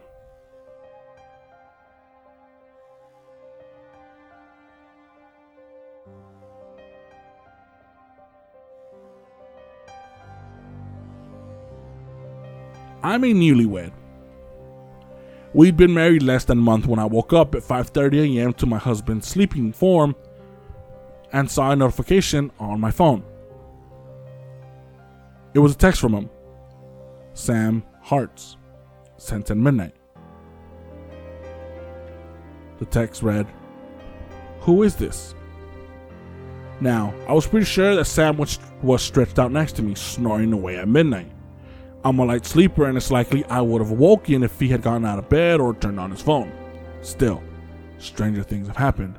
I figured he was playing a weird joke on me or something, and I decided to play along, so I wrote back, "Who is this?" Seconds later, Sam with a heart responded, "I asked you first." I could feel Sam pressed against my right side, warm and breathing regularly. I looked at his nightstand and confirmed that his phone was still there, dark and silent. I texted back, "Seriously, who is this?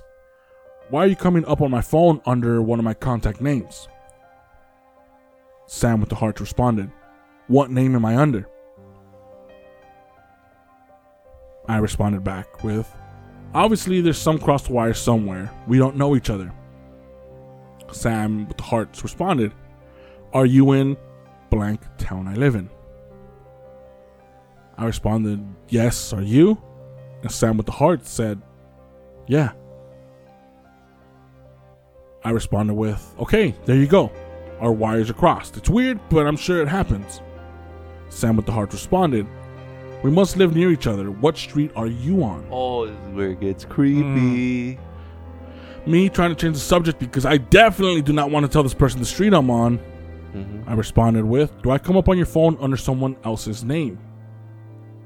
Sam with the heart responded, I was looking through my contacts looking for a friend and I saw one I didn't remember creating under the name Wi-Fi with a heart next to it. I was just curious Wi-Fi? Who this is. I live on Violet Street, by the way. I went cold. My husband's nickname for me is Wi-Fi, but it's pronounced Wifey. It's a silly inside joke. No one knows about it but us. So I had thought. And we live on Violet Street. And we both make little hearts next to each other's names. And something about this person's writing style was so familiar. I confirmed that my husband was still slumbering next to me and his phone was on the nightstand. Someone was fucking with me. I turned my phone off, got up, and got ready for work. Later that morning, I showed a text to Sam, who was baffled. His phone had no messages on it.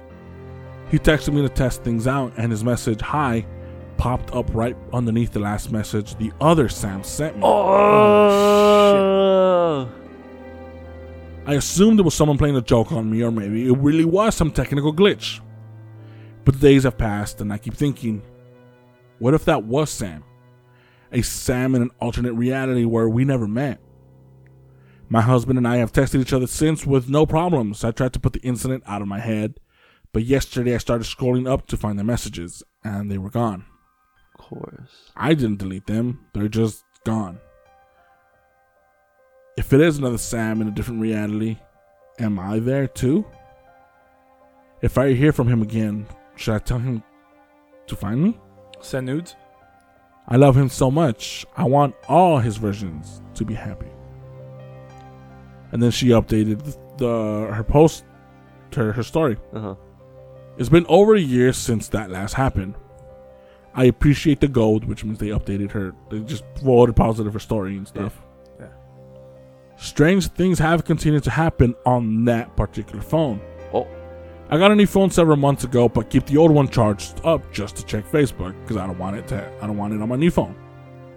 Since being disconnected from service, the old phone has received occasional text messages from my parents, my husband, my best friend, and my boss.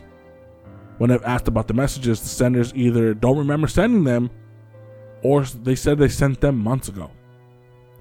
I am still baffled if this is indeed an alternate reality, if it's a glitch, a retcon thing, or a genuine technical issue.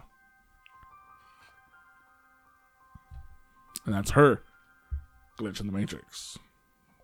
That one's creepy. I feel like I can kind of relate with one of the stories.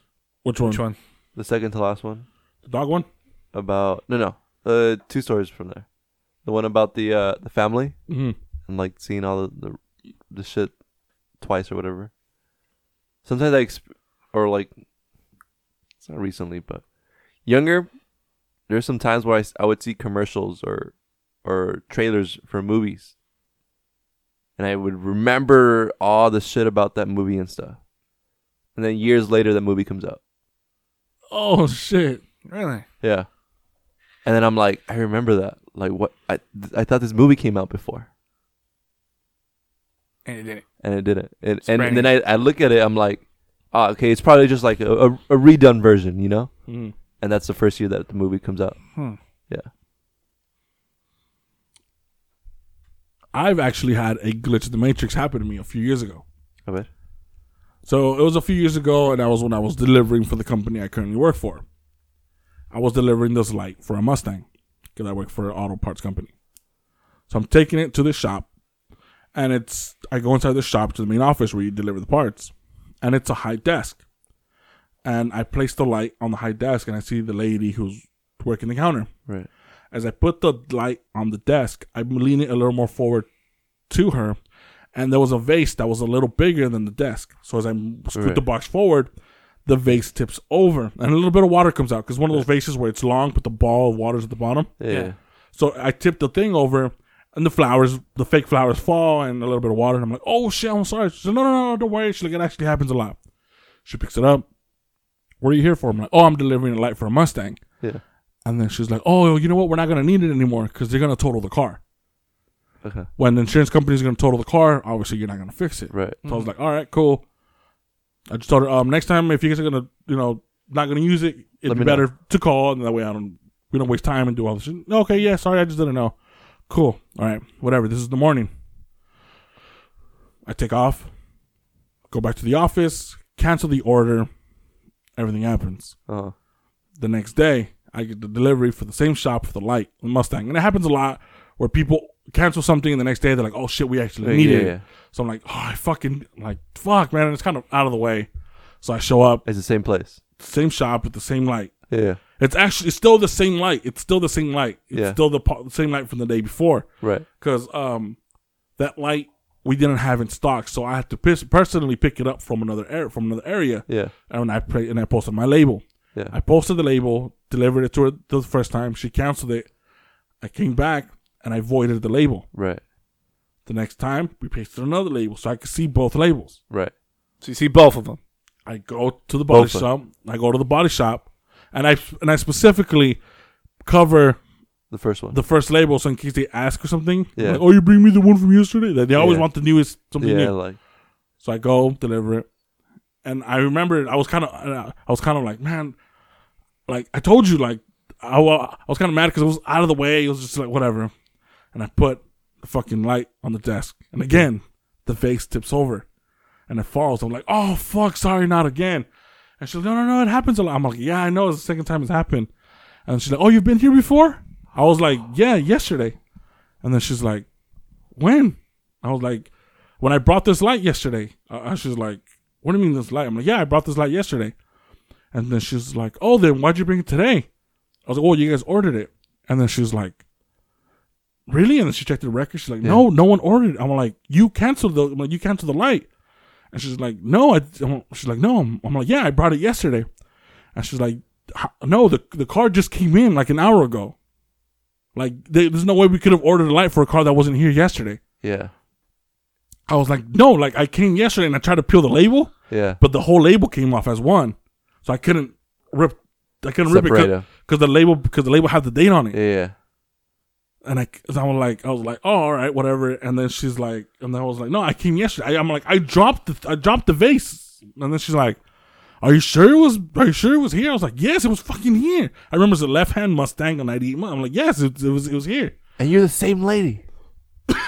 She's the same. I'm like, yeah, it's the same lady. Same clothes? No, I don't remember the clothes. But she ended up canceling the light. For the same reason? No, she ended up canceling the light because it was the wrong model. Okay. She's like, oh, we need a GT in this one, so she ended up canceling it. Yeah. I was like, all right, I'm gonna order the light. Right. I'm like, hey, I'm gonna need another light or whatever. So like, all right, they gave me the return, the return number, so I could put it on the invoice. So I go, and then I was like, I go to the office, and then I tell one of the sales rep, hey, type in this part number. Yeah. We're able to track how many times we've sold a certain part. Right. So I'm like, all right, we sold it yesterday. Right. So it should come up on our systems. Right. The last time it was sold was like 3 months before. And our system didn't show that I went to deliver the day before. Yesterday or anything. Yeah. My log sheet wasn't printed. So I couldn't have printed. There was no proof that I went the day before, but I specifically remember tossing the thing over, putting the and she's like, no, how can I order something yesterday for a car that just came in right now? Yeah. And we don't know what's coming in because insurance companies decide to drop things in like the day of. Mm-hmm. She's like, it wasn't, I wouldn't have ordered it, but I specifically remember going to that same shop twice, knocking the vase over and being like, oh shit, fuck, I feel stupid, my bad, sorry for dropping it again. Oh, you've done this before? I'm like, yeah, yesterday I dropped it with you. And she's like, no, you didn't. Dummy. Damn. So that was my glitch in the Matrix. That's fucking trippy. That shit should be out for a while. Well, fix your shit. One of your room's trash and connection. You're glitching the whole fucking area. It's me that's fucking up. It's you. It's fucking up the Wi-Fi. I mean, it's not fucking me up, but you fuck yourself up. Trash ass connection, dude. That's my personal glitch in the Matrix. That's crazy. That's crazy. Especially like something very memorable of dropping the vase. No one's gonna forget you dropping the vase, right? And what's crazier is the fact that she says this happens often. Yeah. Well, I mean, I'm pretty sure it happened to her often because If it happens often, why the fuck is that vase still there? That's my question.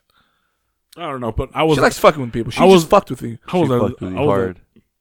No, because even in our warehouse, we have no records of it. Was it on April 1st? Huh? Was it on April 1st? No, it was closer to like Halloween, September. It was like during that time. That's why I started going, because it was kind of far. It was getting dark, and you're like, fuck. Yeah. But it was the same Mustang. You remember the same Mustang. It was the exact same one. Obviously, right? No. But on the label, or the orders. It was for a 98 Mustang. Yeah. And the one that got totaled was a Mustang. Yeah, because it was the same light. I brought the same light back. And she's like, oh, no, this is the wrong model. The one we need is for like a GT or something. Yeah. So I was like, all right. And then I was leaving. I'm like, what the fuck? I was like, man, this bitch is stupid. I'm like, how the fuck can I forget? And I show up to the office. You know, because sometimes people do play dumb. Yeah. Or like, I deliver something. Oh, come tomorrow and I'll pay you. And you show up like, I never ordered it. Like, how are you really gonna lie to my fucking face? Say I didn't drop off $400 worth of shit. Yeah. Are you sure it was me, man? Keep it. We're gonna call collections. They're gonna deal with you. No. Hold on. It's just I don't remember. Let me check my records. It was at the office. Oh, I found it. Yeah. But yeah, you fucking dickhead. And that is our end to our artificial intelligence episode, to our AI episode. Yeah. So those are some famous, not so famous, but eerily glitches in the Matrix. There goes my personal glitch in the Matrix. Those are a trip, man. There's a lot of... I like those stories. There was a lot of spooky, scary ones, but when you read the comments, a lot of people saying this sounds fake, or the moderator of the subreddit, it's like, no. I remember seeing the same story in one of those snow sleep Reddits. One of those... Okay, so people are like, quote-unquote, fact checking. Yeah, so there's a lot of stories where it's like when you go to it, you read it, you're like, is this really real? Yeah. It sounds like a fucking horror movie. Now would you consider deja vu's part of a glitch in the Matrix? I don't know. I used to get deja vu's like crazy. Same. Yeah. But like my deja vu's aren't like immediate. No, it's like months or years after. Yeah, those are my deja vu's. Same. I have a lot of deja vu's with dreams. Where like I remember the exact same dream and I'm having it again. I continued that dreams. That too. From I paused the fucking dream. Yeah, and the next day you're back at it. Yeah, and you're like, oh yeah, we're gonna do this or whatever, blah blah. Or it's even the next night. Yeah, I remember this dream that I had months ago. Yeah, totally forgot about it, and then I slept, had a dream, and I continued the dream. And I remember the same quote unquote characters in that dream from that dream I had fucking months ago, which is insane how the brain works, how it just, yeah. I've only had this happen to me once. What? Where I had a recurring dream. But it was for like 3 nights. And it was a reoccurring dream. You had the same dream back to back. It was, one of them was two happened in the same night. Two happened in the same day. It was, I forget what it was. I was supposed to go to work and I didn't end up going to work. So I ended up waking up, calling out, I dreamt, called out. I usually call out like at 4 a.m. I text. I stayed awake for a little while, and then I fell asleep. And then during the day, I took a nap for whatever reason, and I continued the dream. And then that same night, I finished the dream. And the dream was like a fucking movie. And my dream was, I've told a few people about it, was that You were involved. You two were involved. Jesse was involved. Curtis, our best friends, were involved. For whatever reason, our families were in Mexico, or they were all in Mexico at the same time. So it was just all us. All us. And we get a zombie outbreak. Everyone jokes around like, "Oh, if there's a zombie outbreak, let's go to Moses' house because we have the second floor." Right. So we ended up doing it. So everyone's like, "All right, everyone come to Moses' house." So what we end up doing is we go to my job, we get a bunch of hoods, we fill up all our trucks full of hoods and weld them together outside our gate, my front gate, so it's like a huge wall the zombies can't get through. Right. My whole dream is that happening, that we need medicine, so we're like, fuck it. You and some people, no, it wasn't you, yeah, it was you and someone else, like, oh, we should go to the Walgreens and stuff. I'm like, And my I think it was me. I remember you telling me this. And my brother or somebody was like, no. That's too obvious. That's probably rated already. It's been a few days. Yeah. We should sneak into Linwood High because they have a nurse's office and no one's going to want to sneak in there. We might be able to find some supplies. Yeah. All right, whatever. So we sneak into Linwood High. We hop the gate and we end up fucking up. Then we don't realize that a bunch of zombies are inside the classrooms. Yeah. So whatever, we get the supplies, and somebody trips something, and the alarm goes off, and all the doors unlock, and we start getting chased. And we have a U-Haul in the middle of the staircase, the main staircases. Yeah. So we're coming down, and someone drops a bag. Someone drops the bag of all the medicines we need. Yeah. So I remember I run back, I grab the bag, and I throw it, and I say, "You guys take off," and you guys take off. And I remember from that point forward, I start seeing your guys' point of view of me. You get to see all the zombies just like come at me, just right surrounding. So you guys are like, "Oh fuck, he's dead." What you guys didn't see is that I ran and I stayed on top of soda machines. I was laying on top of soda machines, and the zombies were trying to get me, and they just didn't get me. They just ended up tired out, but they just stayed there. Yeah. So on the next day, I spent the whole night there. The next day, you guys came, and when you guys came, I waved you guys down. You guys, "Oh shit, he's still alive." And when we came in or whatever, you guys got me. We came in, and you guys were like, "Oh, we're gonna go raid the food for less."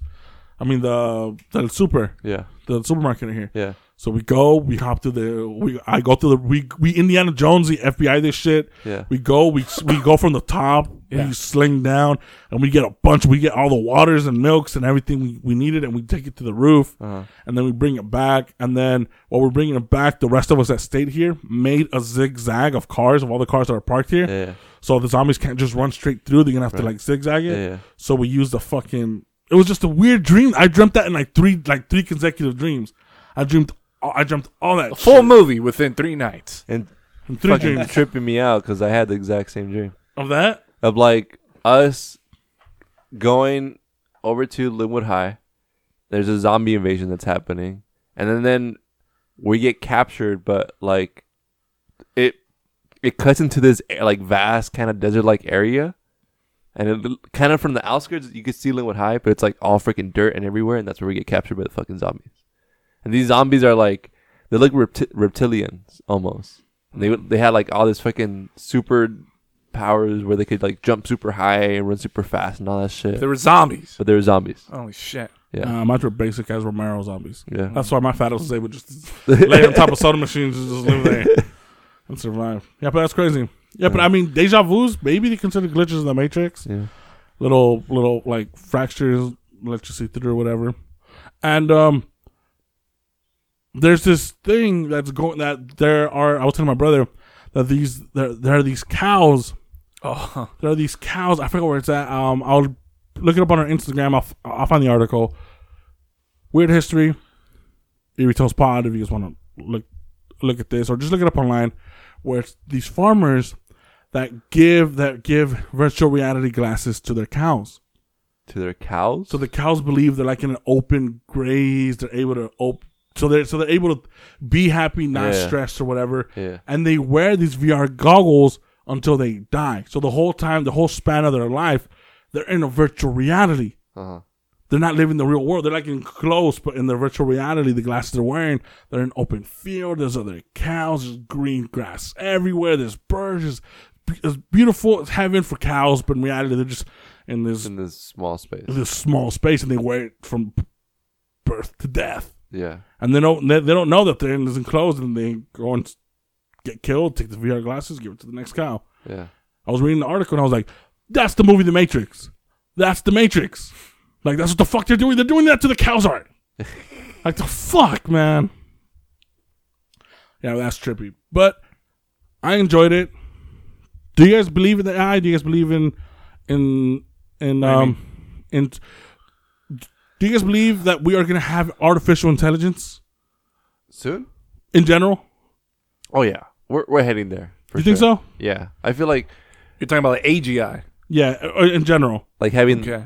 Like robots that have like their own freaking personality, their whole subconscious and shit. Yeah, we're heading there. I don't think we will.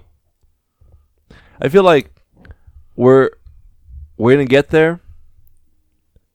We're gonna pivot somewhere, and then at one point we're gonna be like, you know what? I think we're going too deep into this, and then we're gonna stop. I don't think we're gonna get AI. I don't think we're gonna go as far as seeing robots or ex machinas or Terminators. Yeah, maybe not us. No, in this generation, I don't. Period? Yeah, I don't see it. I don't know why. I honestly don't see it. Because that's not gonna make us any money, and that's the only reason we're building shit, to make us money. What do you mean? How it's not gonna make you any money? How's artificial intelligence gonna make you money? The only reason we're advancing technology is to make us more money. You get the new iPhone, you build a better iPhone because you're able to sell it for more. Build a better computer because you're able. What is artificial intelligence gonna get you? Well, one of the arguments is that with AGIs, they're gonna end war. They're gonna cure all diseases, that's like the utopia world where that's what currencies. But that's where we're at right now. We already have the goal. We already know how to get off fossil fuel. We have the technology. We could get off oil today if we wanted to. We just can't because that's not gonna make us any money. We already know how to fix the global warming. We know what to do. We have enough money to fucking end world hunger. Times over, but we just don't do it. Why? Because it is not making any money. It's not beneficial to anybody. What if they solve the problem of not needing currency?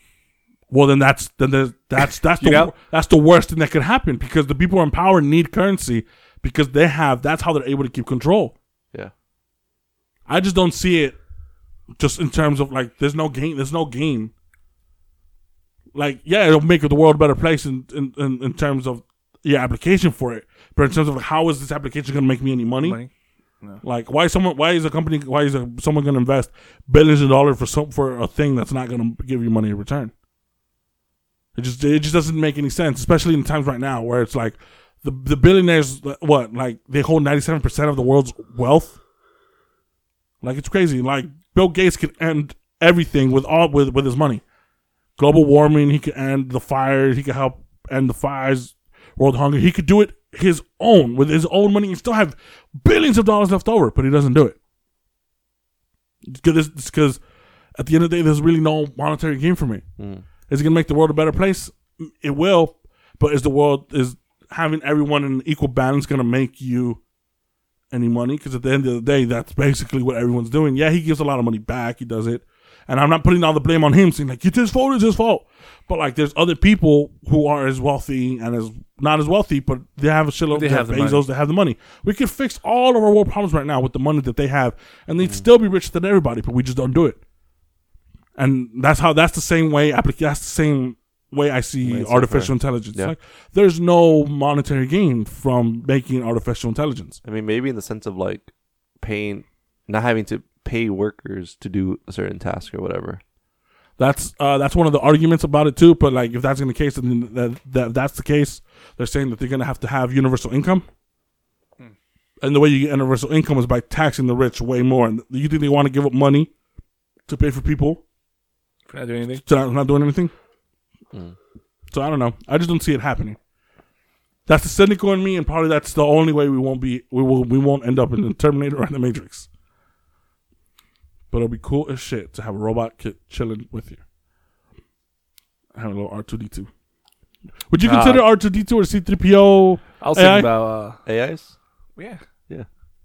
Yeah. Some are like Mandalorian. Mm-hmm.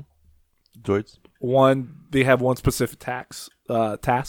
But is that artificial intelligence? Because they were programmed. Yeah, that's why. That's considered narrow. There's something called narrow AI, which is the Bixby, Siri, the self-driven cars. Stuff. That's considered artificial intelligence.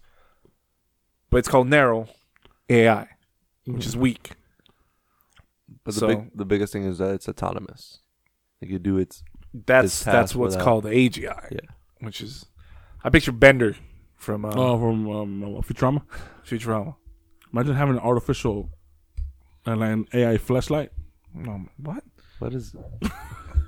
Right, it talks to you. It's just if you guys don't have anything else to add, go watch your deepfakes of Selena Gomez. If you guys don't have anything else to add,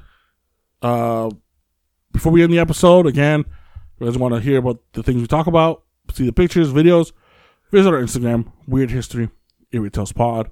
Also, we are on Spotify, so if you guys are listening to us on Androids, we are gonna be getting off of Google on March, the first week of March, our first episode of March. That's gonna be the last episode that's gonna be on Google. And starting April, we're gonna delete all the episodes from the Google network, just because they're not giving us any numbers. They keep saying no one's listening, and they're Mandela Effect us. So you get Mandela Effect. If you get to go to Spotify, we are there. Spotify is free. You don't need to pay to listen to us. All our shit's there.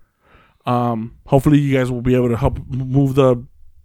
It'll be an easier transition. I've talked to a few people that would listen to us on Google Play. They say that Spotify is easier for them just because they only downloaded Google Play just to listen to us. Yeah. Really? Yeah. They're like, oh, I have Spotify already. So fuck you. You guys on Spotify? Cool. I'll listen to Spotify. And people have asked us on Instagram, are you guys on Spotify? We're like, yeah, actually we are. We just got on there. All right, cool. Because I just added you guys and I wanted to show you guys what's up. All right, cool. Check us out. And if you guys do, we're actually pretty easy to find too. Literally just type of weird history. Yeah, and pop up. Yeah, and we are talking amongst ourselves. We're gonna have merch soon. We're thinking about getting merch soon. We're thinking of shirts and maybe a few stickers. That's still on the horizon, but that's something that's gonna happen. We're talking about it as a as a collective. And we're trying to figure out what we're going to do for shirts and stuff. And then, because I know a few people have been asking us for merch or posters or YouTube series or if we're going to have a YouTube series or something. Hopefully in due time. But, once we have our AI set up, then yeah, we'll make it happen. Yeah. So again, we're going to get off of Google Play. So if you guys can make the transition over to Spotify, please do so. You get notifications when every time we upload a new episode, things of that nature on Spotify, and it just looks cooler to me on Spotify. Yeah, it just looks cool. Looks legit. Add us on Instagram, Weird History Irritable Spot, to see all the pictures and videos of shit we talk about. And if you guys do like the show or do not enjoy the show or do just hopefully enjoy the show, rate and review us on iTunes if you guys are able to on iTunes. I don't know if Spotify you're able to. I don't know, but if you guys are able to on... That's a good question. That is a good question. I don't know if you can rate it. If you guys are able to rate us, that would be amazing. Rate and review... It'd be appreciated more if you rate and review us. Don't just give us one star and not tell us why we suck dick.